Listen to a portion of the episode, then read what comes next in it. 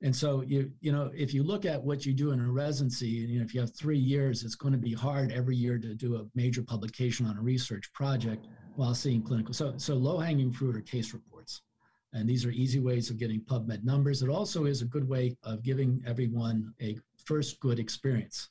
So if you give uh, an intern or a, uh, or a student or a resident a project and they write it up and they finish and it gets dinged and it gets denied, it, it, it hurts. Uh, it, you don't want to do this anymore. Why would I put that much work? But if you give them a case report that takes two or three weeks to, wear, uh, to write up and then it gets successfully published, holy cow, their ego goes up and they say, I can do this again. So then you can move them forward into maybe a little bit more difficult uh, project, maybe a, a clinical study, you know, a, a, a, retrospective study, and then maybe a little later a, a, prospective study. So if, if you get to that, but again, it gives them that encouragement rather than uh, the deflation. Hey everyone, welcome to another episode of the Medical Creative. My name is Austin Sellers, and in this episode, I get to speak with Dr. Robert Hostoffer. He's a board certified allergy immunologist, currently a clinical assistant professor in pediatrics at Case Western Reserve, and is also the program director of the University Hospital's Allergy Immunology Fellowship. He's a nationally recognized expert in immunodeficiency disorders, serves as a regional consultant for the Primary Immunodeficiency Foundation. He also is one of the creators of something called the Scholar Series. It's a set of tools which aims to provide a format and framework for junior faculty and students to produce scholarly work. If you have any interest in research but aren't quite sure how to get started, this is the episode for you. Uh, we get to discussing about his passions for research, how that came about, the mindset that he has, both when mentoring students and residents into a career in research, and also how he views his practice and the research opportunities within it. I'm very thankful for Dr. Hostoffer for taking some time to speak with me.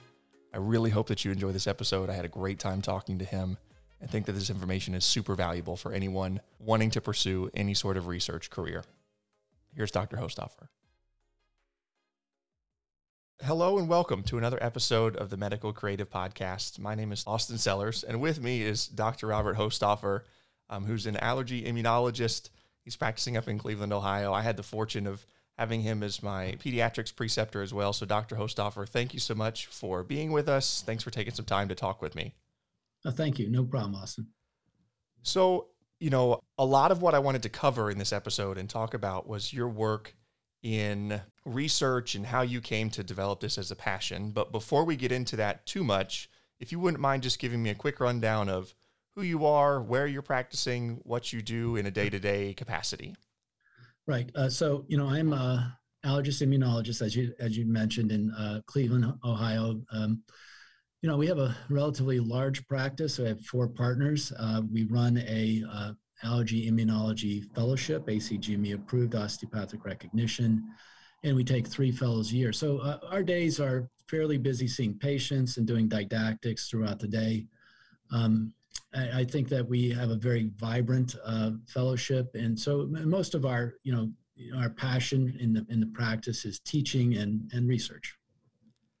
It's got to be such a cool environment for you. I mean, having that, you know, the air of knowledge and wanting to teach and wanting to continue to push the envelope in terms of research and thinking about things critically, I'm sure that's kept you, you know, on your toes with your practice and, and how you view medicine day to day. Is that fair to say? Yeah, you know, I, I think my partner and I once said that um, you know it's it's really important, and you know, for a physician prior to becoming a physician to spend time in a lab, spend time in a lab, do a little lab research, and then and then once you've seen how the scientific method, then then you can utilize that in your practice. And I think that in within your practice, it keeps you young. Uh, it keeps um, it keeps you uh, your your keeps you sharp. It's uh, you know every moment someone's asking you a question, and and how they should move forward. So it also focuses focuses your direction. Uh, it it moves you in in a, in a very uh, laser-like motion uh, to advance knowledge and continue to advance knowledge. So when you say work in a lab, I know your training up until this point, you did some lab work, some basic science work down in Alabama. Is that right? Right. Um, yeah. So prior to uh, when I, I, was a pediatric resident, and and we I really didn't experience research. I, my my first experience with research um, uh, in, in the residency was to write up an abstract. And, uh, and so that, that uh, really started the fire. There was a, a, little light, and the guy was very, um, very much of a mentor. He was very good. And I remember writing that abstract and presenting it in, uh, in Philadelphia. And that was that was just a, a big high for me, and I, I loved it. So um, you know, I started looking at uh, immunology, and uh, I, I applied uh, for a fellowship, and the gentleman who uh, who called me called me at, uh, in the uh, cafeteria and asked me if I wanted to come down. And he said, uh, I said sure. And so we that was the first step. And he this was Dr. Max Cooper. He discovered B cells. So I ended up my wife and I, my family, went down to Birmingham, Alabama, University of Alabama in Birmingham. started up our um, started up the uh, research process. And uh, the, the fellowship was primarily bench. Uh, it was three years. Um, there was uh, clinicals, uh, immunology clinics once a week, a rheumatology clinic once a week, probably most likely half days, but the majority of my time was uh, spent in, in the lab.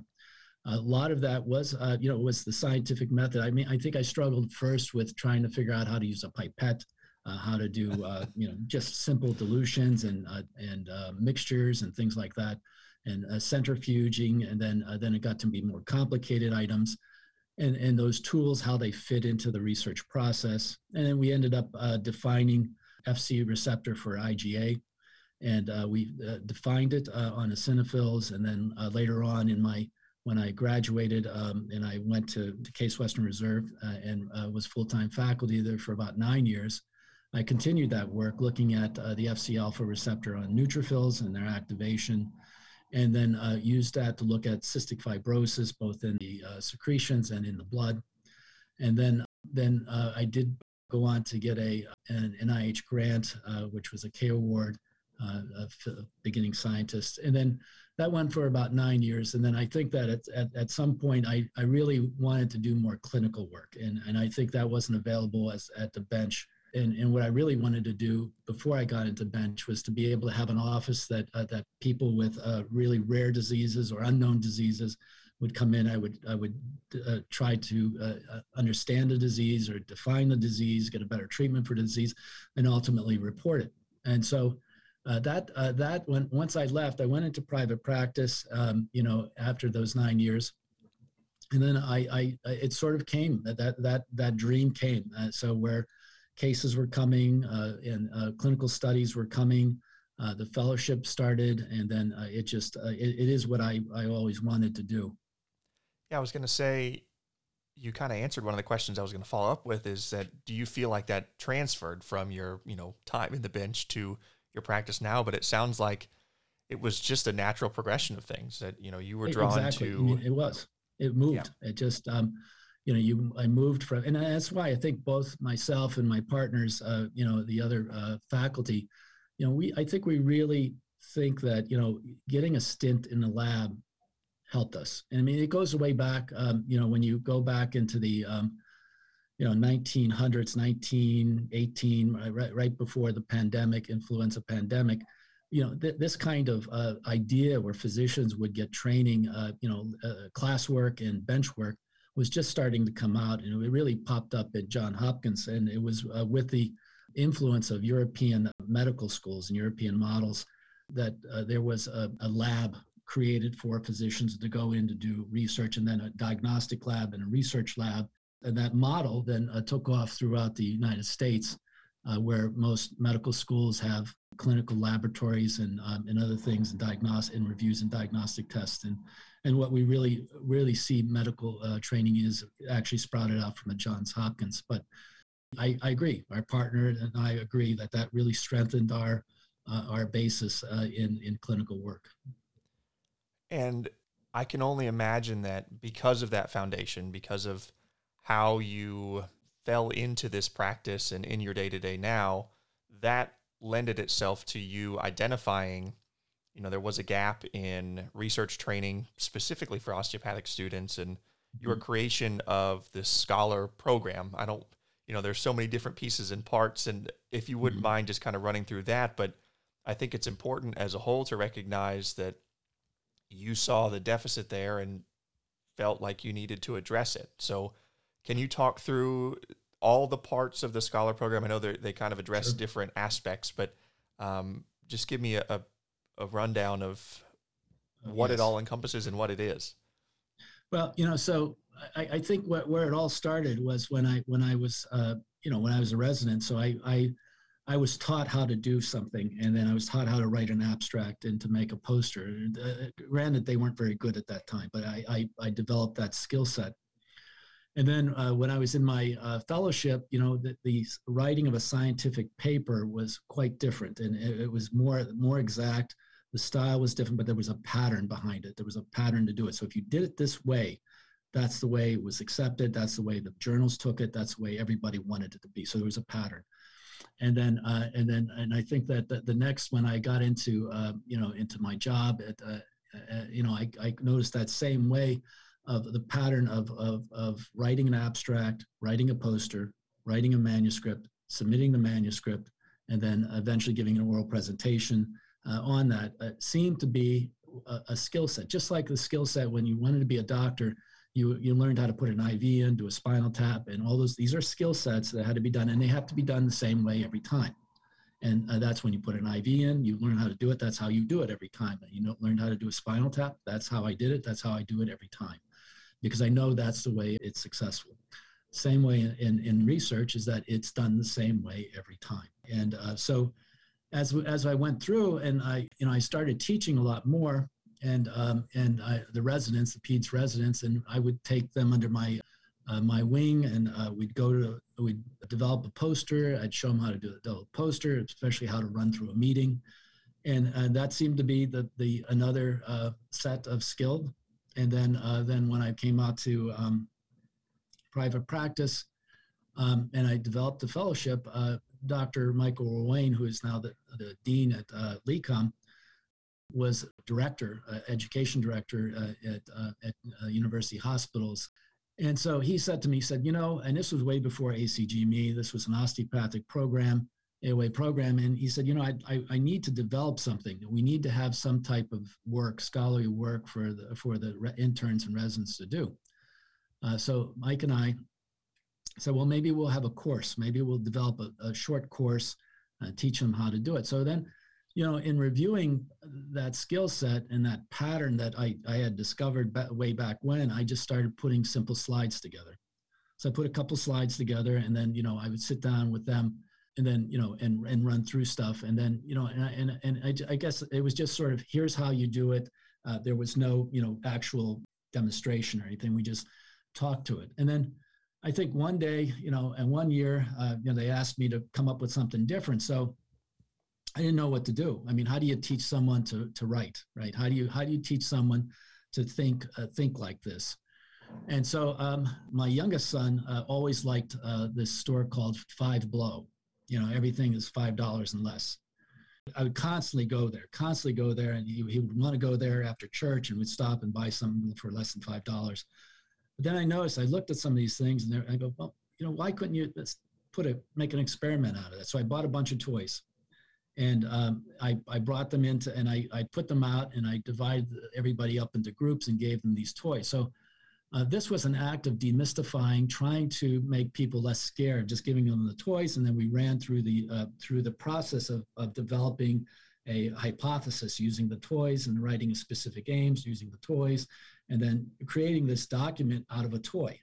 And then and let them play. We let i let them play. So there were you know there were these uh, dart guns and there were the hula hoops and things like that. And so i got them to start doing it. And then all of a sudden they started picking up and a number of uh, and, and i and i would just sort of transpose it. I would substitute a scientific method or scientific topic for that toy and and all of a sudden the, the writings and the abstracts started increasing in that institution so I said, well, this makes sense. This is really good. So uh, at about that time, uh, I think we were we were there were talk about the merge uh, merging uh, of AOA and ACGME, and the panic of uh, oh my gosh, what we when we have to have scholarly work and research. Um, so uh, Mike and I, um, with a friend named Jerry, um, he was a, a professional filmographer, and um, we we got groups together at Richmond and we did we filmed it. We filmed the toys and uh, the demystification and the process afterwards.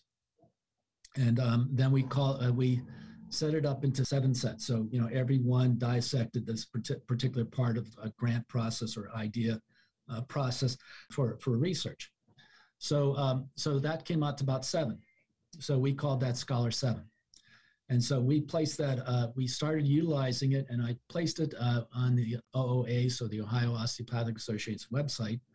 And then also, um, I was able to get the AOA to pick it up and then give CME uh, for it. And uh, it was memeing. It went through. Everybody was talking about it, and uh, you know, hundreds of people every month would click on the Scholar Seven and use it.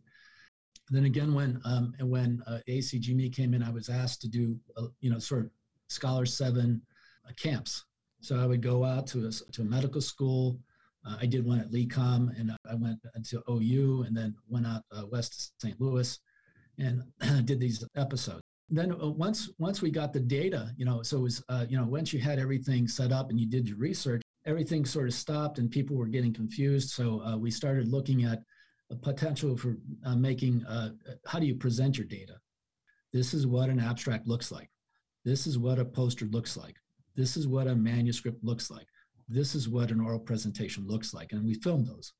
And since there were four, we called them Scholar Four and and those memed again. So those kept on moving. And then um, then there, there were you know so sometimes when when ACGME came in full blown, uh, they wanted PubMed numbers. So how do you get a PubMed number? Well, you, you have to publish and and so you you know if you look at what you do in a residency, you know if you have three years, it's going to be hard every year to do a major publication on a research project while seeing clinical. So so low hanging fruit are case reports, and these are easy ways of getting PubMed numbers. It also is a good way um, I felt uh, of, of giving everyone uh, a, a first good experience.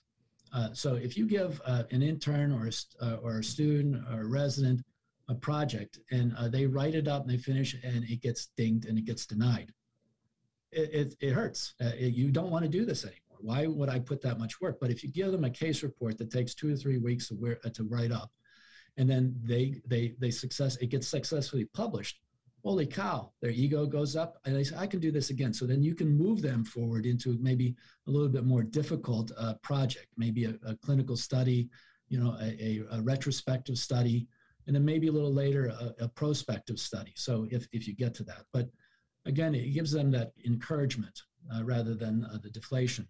Yeah, I was going to say it's probably similar to what you were describing earlier. You know, it's a lot easier to think of a question and write a story about – the velocity of a dart coming out of a dart gun versus describing FC receptors on IgA and uh, eosinophils and all these. Mm-hmm. You know, if you get too into the weeds, you lose sight of the process, and it's much more difficult to accomplish that. Versus, hey, here's a taste of what it could look like if you enjoy this. Now we can talk about how to make things a little bit more advanced or involved, and because you have an interest and are showing an interest. Yeah, so it's that's the process of substitution. So I mean, you you show them something that's relatively uh, familiar and uh, that that can be demystified, and so that you uh, something you can enjoy, and then you put in the real thing. Uh, you put in you you say, okay, well here, do this. That's and then it, all of a sudden it clicks. They say, oh, well that's that's the same process, isn't it? So they move forward. As far as the fellowship goes, we've done the same thing. Uh, my, you know, my fellowship we've used that process, a Scholar 7 4, and, and specific, the case report would be Scholar specific. And, um, and I've used that uh, with all of them. And I, I, think that a lot of times, you know, a student would come up or a resident uh, would say, I would like to write a paper. I said, review the Scholar. And then, I, and then they tell me, so when they give me the introduction, I say, well, give me the title page. And that's the first thing. So I want, you know, give it to me in order because that's how it makes sense. And so, um, so that that got out again. All these went onto the uh, OOA website, and all of a sudden, almost every um, you know college, subspecialty college, and other wanted copies of this. So everybody, the American College of Osteopathic Pediatricians got it, uh, the AOA got it, the AAO got it, uh, the Internal Medicine uh, College got it. So everybody wanted it. And then, uh, so what was key was that you know if the attendings were doing it, they got CME. And then what was other key was free. It was absolutely free. There was no cost to it because I knew if I would charge a dime to do it, I, they, they wouldn't do it because it, there's no extra money in GME. And so, um, so when you, uh, so it had to be for free and be for good of the profession. but when I learned, I then learned that uh, you know we you know we thought I said, well, maybe this this is an osteopathic issue. We just aren't we don't uh, focus on research as much, clinical research. But then I was getting calls from the MD world uh, to do this for them too. And what I really learned was they don't know how to do it either. Uh, they had no idea. Uh, they had no way, no no idea. They they they they they can learn quickly, just like we did, but uh, they had no idea, and there was no setup for that either to demystify. what they had, they started replicating it on on some of their GME sites, but it was it was horrid. Horrid. It was just uh, long lectures that uh, were you know boring and you know and, and really you, you, couldn't get interested. So um, you know I would bring the toys over to the allopathic school and over to uh, you know uh, university hospitals, uh, to the family practice residents and uh, internal medicine residents. Um, and teaching them how to do that too. So that followed well. So the other thing uh, that came out of that, so the the, the um, I, I, did a master's program at LECOM, so master's in medical education, because I didn't have enough, I had too much extra time, and then I moved forward with that. And then my uh, my thesis was to develop a, an app, an app for um, uh, uh that would make things, because what you saw, what I saw was that uh, this generation uh, liked that. They they liked to have some right in hand. They could hit it and find out everything they needed. So uh, I, I, developed, I proposed this app, uh, uh, and that was my thesis. And then eventually I developed it, and then I had it produced. Um, and so uh, then we started utilizing it. We did uh, the and, and it's called Scholar 12 because there's 12 parts, because there's you know 12 months in a year. So it was set to to, to demonstrate a scholarly curriculum that could be placed into a fellowship or a residency, and and followed through. So you could actually you know come out of it with a project uh, or a paper uh, if you follow the directions. So uh, each module, it would be divided into learning objectives, um, you know, reading assignments, which uh, were, were on there. So they were just clicking on reading assignments. And then there were, uh, you know, here's here's what you should do at, at this unit. So this this one, what is your what is your goal? What's your hypothesis? The developed hypothesis, and there would be, um, and then I would insert a scholar, scholars seven or scholar four or scholar specific video into that. And then also uh, I would put a YouTube, maybe a YouTube thing that I, I, liked that could be usable. And there was a blog on there uh, so that you could communicate with other people. So the idea of Scholar 12 is to work within groups. So that within that group, uh, the blog would communicate within the group and uh, you would have a mentor that would walk you through that, that would look at it. And then at the end, there was an assessment uh, by the student and an assessment of the student. So assessment of the, the student's assessment of the program and then the, the mentor's assessment of the students, whether they were capable of moving forward uh, and doing that. So uh, we we created that, and then um, and again it would be, it was free, and uh, it, all you have to do is I think it's clicked in uh, scholar12.org, and it comes right up, um, and you just send in your name, and it gets you get and you put in your group name. And then so we ran a, a, a beta test uh, at OU uh, with about nine or six students, and uh, that, that came out. Uh, we made some improvements with that. Then we ran it through LECOM with a larger group and then found, you know, okay, there was more things we had to improve, and we did, and we made those changes. Um, and then uh, all of a sudden COVID hit, and then, uh, and then nobody could go to class. So here we are, we have this app that we could run. So it was developed into a curriculum at LECOM, where it was the, I think it was the OPP geriatrics uh, rotation uh, that utilized Scholar 12 to, to, to develop a project.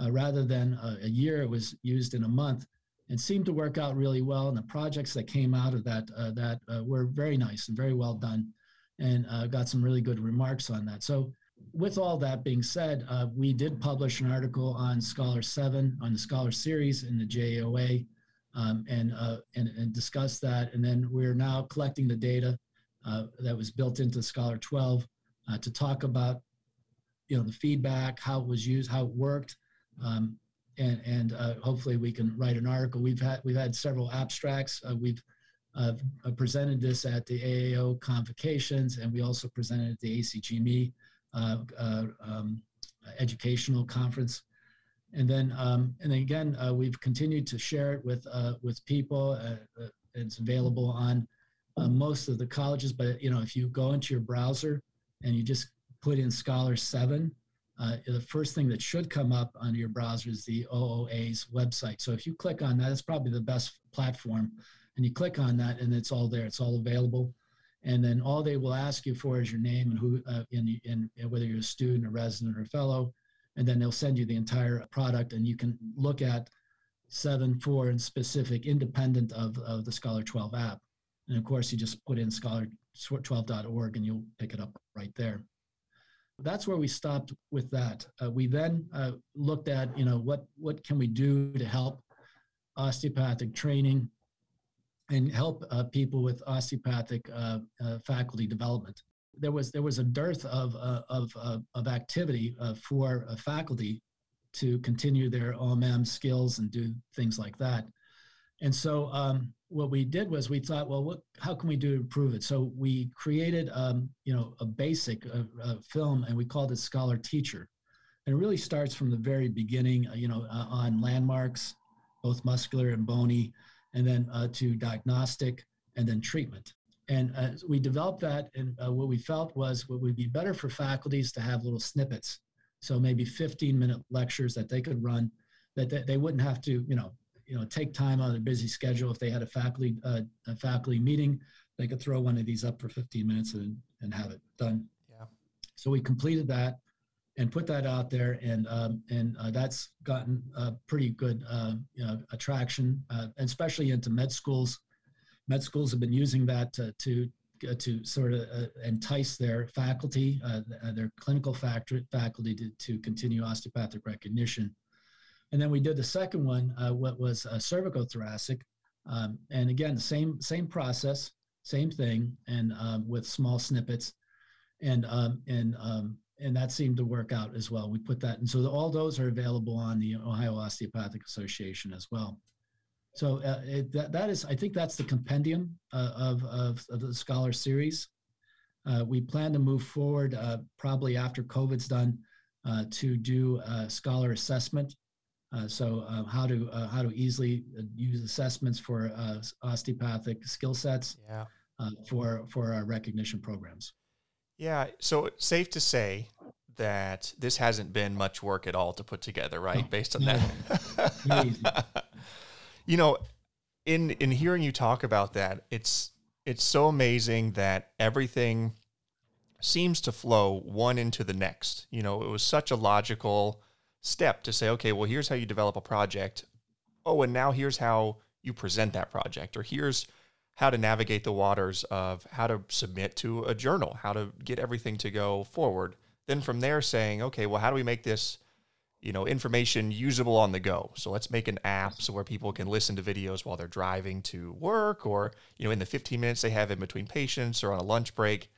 Then moving forward into, well, how do we teach in those small sections. So, like you were saying, you know, if there's a 15 minute spot in between, you know, faculty meetings, you can just throw this up on the screen and say, hey, here's something that we should be keeping in touch with and, and keeping, you know, mm-hmm. keeping up on. So, a lot of that, especially as it pertains to this podcast and creativity within medicine, it almost seems like you've been able to creatively problem solve ahead, uh, anticipating some of the difficulties people might have with it or how best to, for people to get in front of this information.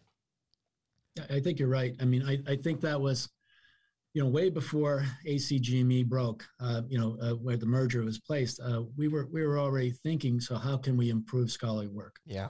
And little we little did we know that uh, when when the ACGME, the new uh, ACGME came out, mm-hmm. uh, their focus and their strength and their push was scholarly work, and so it was it it fit. Yeah. Um, and then um, when when we noticed that recognition wasn't you know uh, that that people were having problems with recognition, we had already performed the scholar teacher, so there was a little bit before that, but then and then we didn't know we had no idea COVID was going to hit, and that Scholar 12 would play a bigger part uh, in, in, in training because medical schools were looking for what can we put in this month? You know, we can't send them to the hospital. Sure. We can't send them to the office.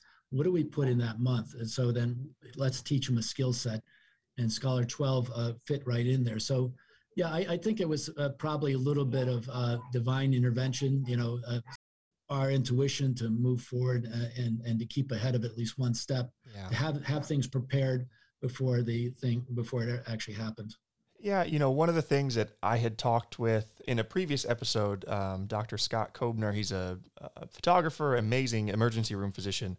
And we were talking about the fact that once you have mastered a discipline or a subject, that you have a lot of freedom to operate creatively within that. So I would imagine because of your experience, because you've walked through the process of here's how to take a project from idea to, you know, um, to coming to fruition that it allowed you the ability to think, okay, well, now how do I best explain this to other people? You know, do you feel like because you were familiar with the subject that it helped translate in the, these lectures and videos? Absolutely. I mean, I, I, think that when I look at it, um, you know, so, you know, I, have never had that a bit of a complicated mind. I, I really break things down into small pieces. That's how I understand it and then I, I I think that that allowed me if I if I could then take that what I was thinking these small bits and put it into something, uh, I I think I, I I I thought that was a better way of teaching, yeah. and if I could take it step by step, moving people through it, that um, that they may they probably would understand it better, and, and I think yes you're you're right. So if uh, you do it enough, you can look you can note the intricacies of of the process, and to explain that, and then I think that. Um, in, in any case, demystify it. And I think that was the goal of the whole scholar series is to demystify, sure, um, you know, any, any, you know, preconceptions uh, of, of what research is, what, what uh, OMM is, and, and that things are, aren't as, um, as difficult as they seem. So you kind of had answered this, and I might I'm curious to see what you would say, COVID notwithstanding, because that seems like the exception to how this has been integrated. It provided the opportunity to integrate in very easily. Have there been other surprises to come out of your work in this? Have things come up that you thought, wow, I never really pictured it going to that place or for it to have that impact? Were there moments outside of, you know, the COVID integration that have surprised you since this has been in play? I, I, I, w- I was surprised with how well how how it meant. I mean, I literally used that word. I, I really thought it would be used locally, maybe uh, maybe in a couple places. Yeah. And I really didn't think that um, it would get that way. But it, and, and, and really, what really surprised me is I, I did very little advertising. I did no advertisement. There was no advertisement. Then all of a sudden, it's all over the country, and uh, people are picking up. They're calling me and asking me if we could use it. So that was more of a surprise that people picked it up and and used it and um and I, and I think that uh, that that was probably the, the biggest thing. Um, it, you know, again, like you said, the COVID when the COVID came in, the surprise to be able to have this availability that it can u- be utilized there.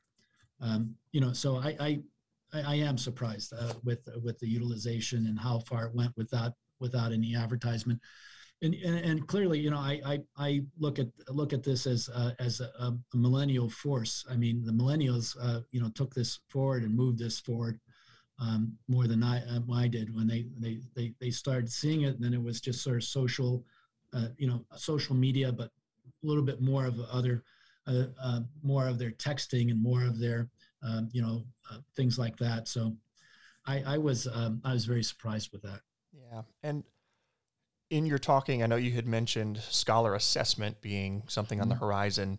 Do you feel like there are other areas that you hope to expand the program to encompass? I mean, it feels like you're touching a lot of the basics, especially when it comes to osteopathic education.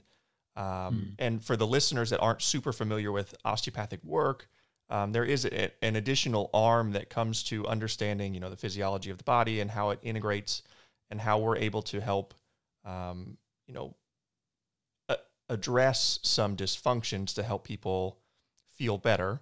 Um, just as a quick overview of what osteopathic, you know, treatment can can is encompassed by, but outside of that assessment piece, are there other aspects of the scholar program that you envision it helping to um, helping to address?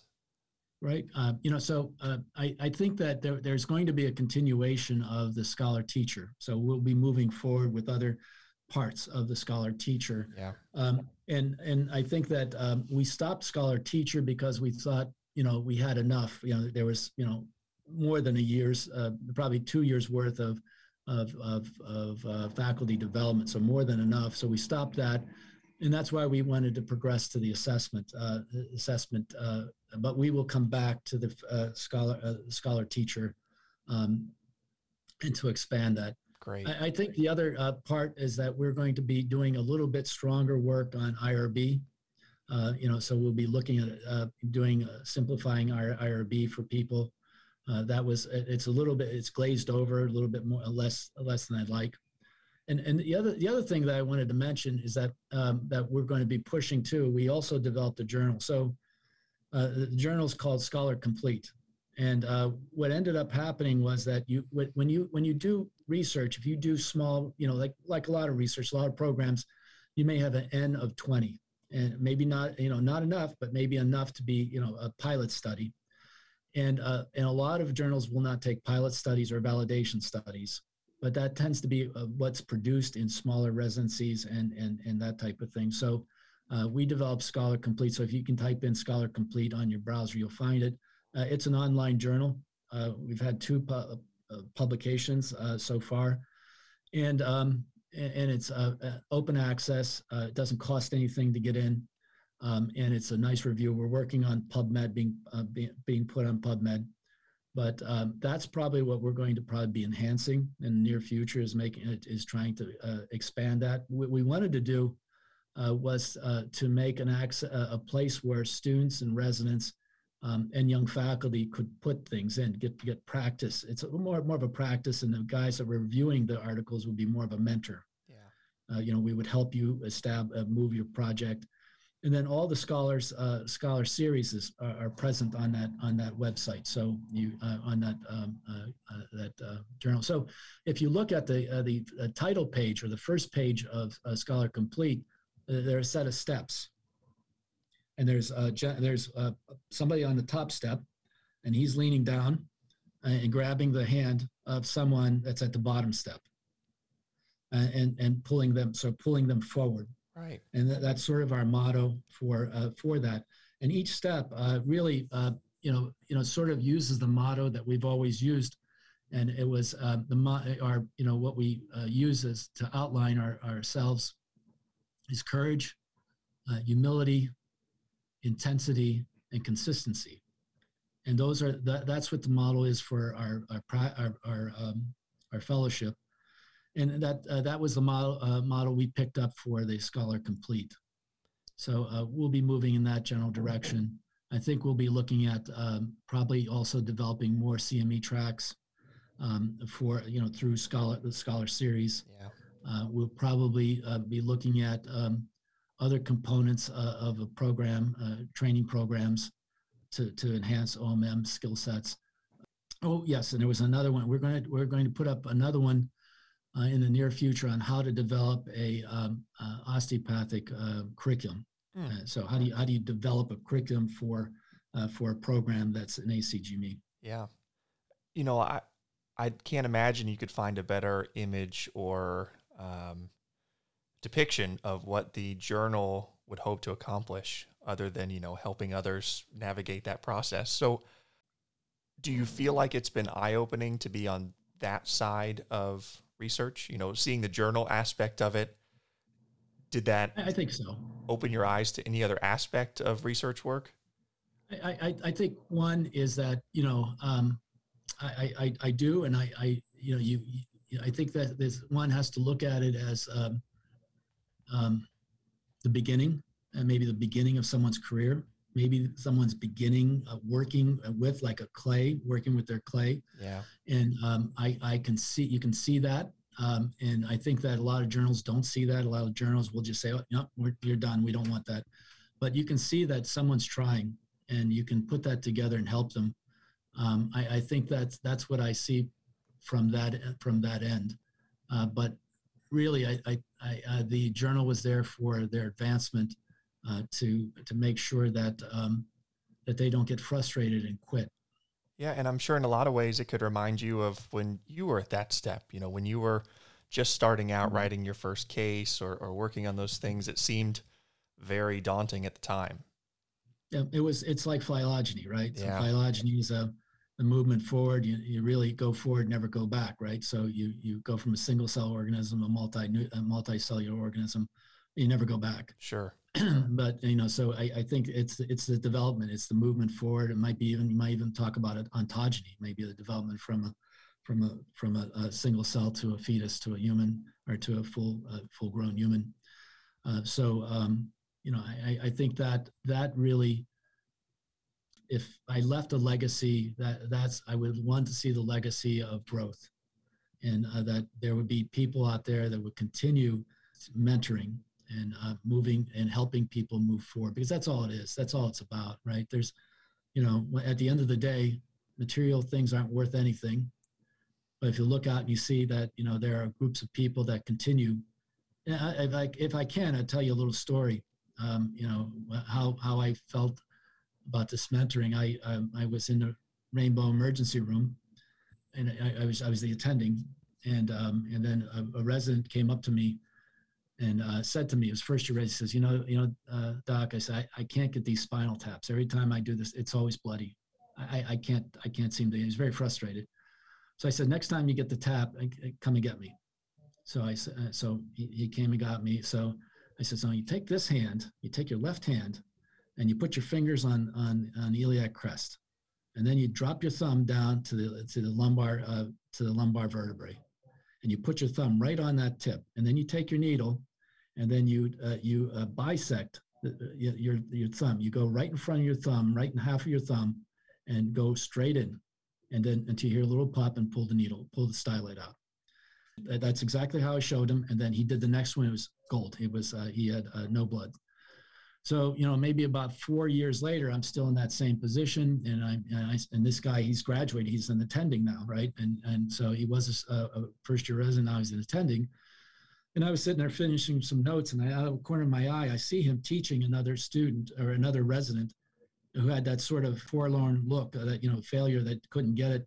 And I could see uh, see this one I taught take his hands and just do the same thing my hands did, and and did that. And I looked at it, I said, holy cow, you know, there it is. You know, that's this sort of passing on uh, of, of, of the knowledge, of passing on of, of, of procedures or passing on of, of, a, uh, of a pattern. What an aha moment that must have been to see that. Yeah. And, and I'm sure not only were you watching the technique when that resident was also teaching, but also the confidence with which he had to say, "Hey, you know, I've I've got this, and yeah. this is how I'm going to give it to you now." Yeah, yeah. exactly. That's great. You, the other the other thing that came up, another story is that you know I I, I was mentoring a, a, a young uh, young medical student, you know, going through the scholar system and everything, and she was writing and writing and and and, and really being very successful about it, very successful, but very you know focused on how it was done, the pattern. And I can remember I was sitting down with the fellows and, and she was there too. And I was saying, okay, so we're going to do this thing. And I, I said, well, we're going to move this way, this way. And she goes, she looked at me, she goes, Dr. Hostoffer, that's not how you do it. You have to do it this way. And she or she was teaching it back to me that, that, you know, I had skipped the step and I had moved forward too quickly. That was the way it had to be done. And she reminded me of that. Wow. How cool. You know, before I let you go, the the last question that I had for you has to do with case reports, and you've brought up that idea a few times, and it's something that I know you definitely enjoy mentoring folks through. And for those listening at home, you know, case reports, as a quick summary, are essentially reviewing a unique presentation of a case or something that hasn't previously been described or discovered within you know either one person or a very small subset of folks. Um, has that idea or that type of research always interested in you, or what what draws you to case reports as a whole, and then I guess more narrowly, what in your mind makes for a good case? You know, what are some or some eye-opening moments to say, wow, this is something I really should look into or write up? The first thing is that why why that case reports, uh, uh, you know, I like them so much is because they're typically two variables. And when you when you talk about a hypothesis, you set up a hypothesis by looking at two variables. And I, I am very simple. You have too many variables, uh, you know, independent dependent variables. It uh, you know I, I I I don't. You have to be singular, and so a case report's singular. It's a it's a disease, an outcome, a new presentation. Uh, that's not in the literature. So it's either in this kind of case, it's either uh, a hole in the literature or something at the end of the literature that extends the literature. So you're looking for that kind of placement in these kind of case reports. And, and, and what's unique about them is they're, they're very, um, uh, you know, once you've written them up, they're very, they're, they're very meaningful at the time in your clinic. Uh, so you, you have shown and you can, you can run, you, you, you've, you're, you've seen it, you've done it, and this was successful. Again, it's start of something new, another pattern and uh, and I think those and they get referenced quite often uh, for whatever reason. And we we wrote up the first COVID patient with immunodeficiency and published that, and over 200 uh, reads in the first month uh, of people looking at it. So wow. I, I, think at some some point, you know, some of the greatest um, descriptions have been case reports. Uh, you know, Sir William Osler, uh, first case report was on H- HAE. He wrote it in, in, in a case report. That was a case report, and he discovered HAE everybody stand, stands on that. So uh, I, I, think that, that people think of it as low lying fruit, but it can be a start of a career. Yeah. You know, if you write a case report on the first uh, immunodeficiency patient with COVID, and then you write another case series on uh, COVID and immunodeficiency in the second wave, and all of a sudden people are calling you saying, well, you, you wrote that, so I'm going to reference you in my textbook, or I want you to come and give a talk because you're the only one that's done it. Sure. Uh, so you you have that uh, potential of really developing a career with a case report that really takes you may, maybe two weeks, three weeks at most to write up, and why not? So for those listening at home, I know you've mentioned a few times throughout the podcast, but all kind of at the end, and I'll also include this in the description the websites to reach the scholar series to be able to have access to some of this information. You said scholar12.org yes. is one of them right? Are there other places that folks should go for some of this information? And then the journal as well if, if folks wanted yeah. to read what's been written in the journal. Yeah so uh, for the journal is scholar uh, scholarcomplete.com and then you uh, okay. then the other place is that uh, you just type in scholar 7 into your browser. Okay. And then the first thing that comes up is uh, ohio osteopathic association click on that and it'll take you right to the scholar series and every everything you ever needed to know about scholar. Great. I would imagine there's quite a few folks that are going to listen that will want to you know hear some information learn a little bit more and, and hopefully embark on that journey as well. So yes. with that i wanted to say thank you so much for taking some time to, to come chat with me. This has been really great. I it's so nice hearing the the why behind the effort and the reasoning and, and the the process for how everything came to develop. So you know, I really appreciate you you taking some time to to chat. Well, thanks for inviting me. I, I really enjoyed it, and I, I hope people out there really take advantage of this. This is um, this is how you started. Uh, you know, just by planting the seed and being successful once, you'll be you'll be successful again. Yeah, I was going to say is it that seems like some good advice to end on. Are there any other pearls that you might have for someone who's you know just getting their feet wet into this? Yeah, don't stop. Keep going. Don't stop. That's amazing. Well, thank you. Thank you again. This was really, really wonderful and, and informative, and I appreciate it. Thank you, Austin. All right, that wraps up another episode of the Medical Creative. I wanted to say a huge thank you to Dr. Hostoffer for taking some time to speak with me. I really hope that you enjoyed listening to this episode. I got a ton out of talking to him. Again, if you have any questions or concerns, want to reach out to me, you can contact me through my website, themedicalcreative.com. There's also links to all the previous episodes and some other ways to interact as well. Hope that you enjoy the episode. Hope that you have a great day. Take care.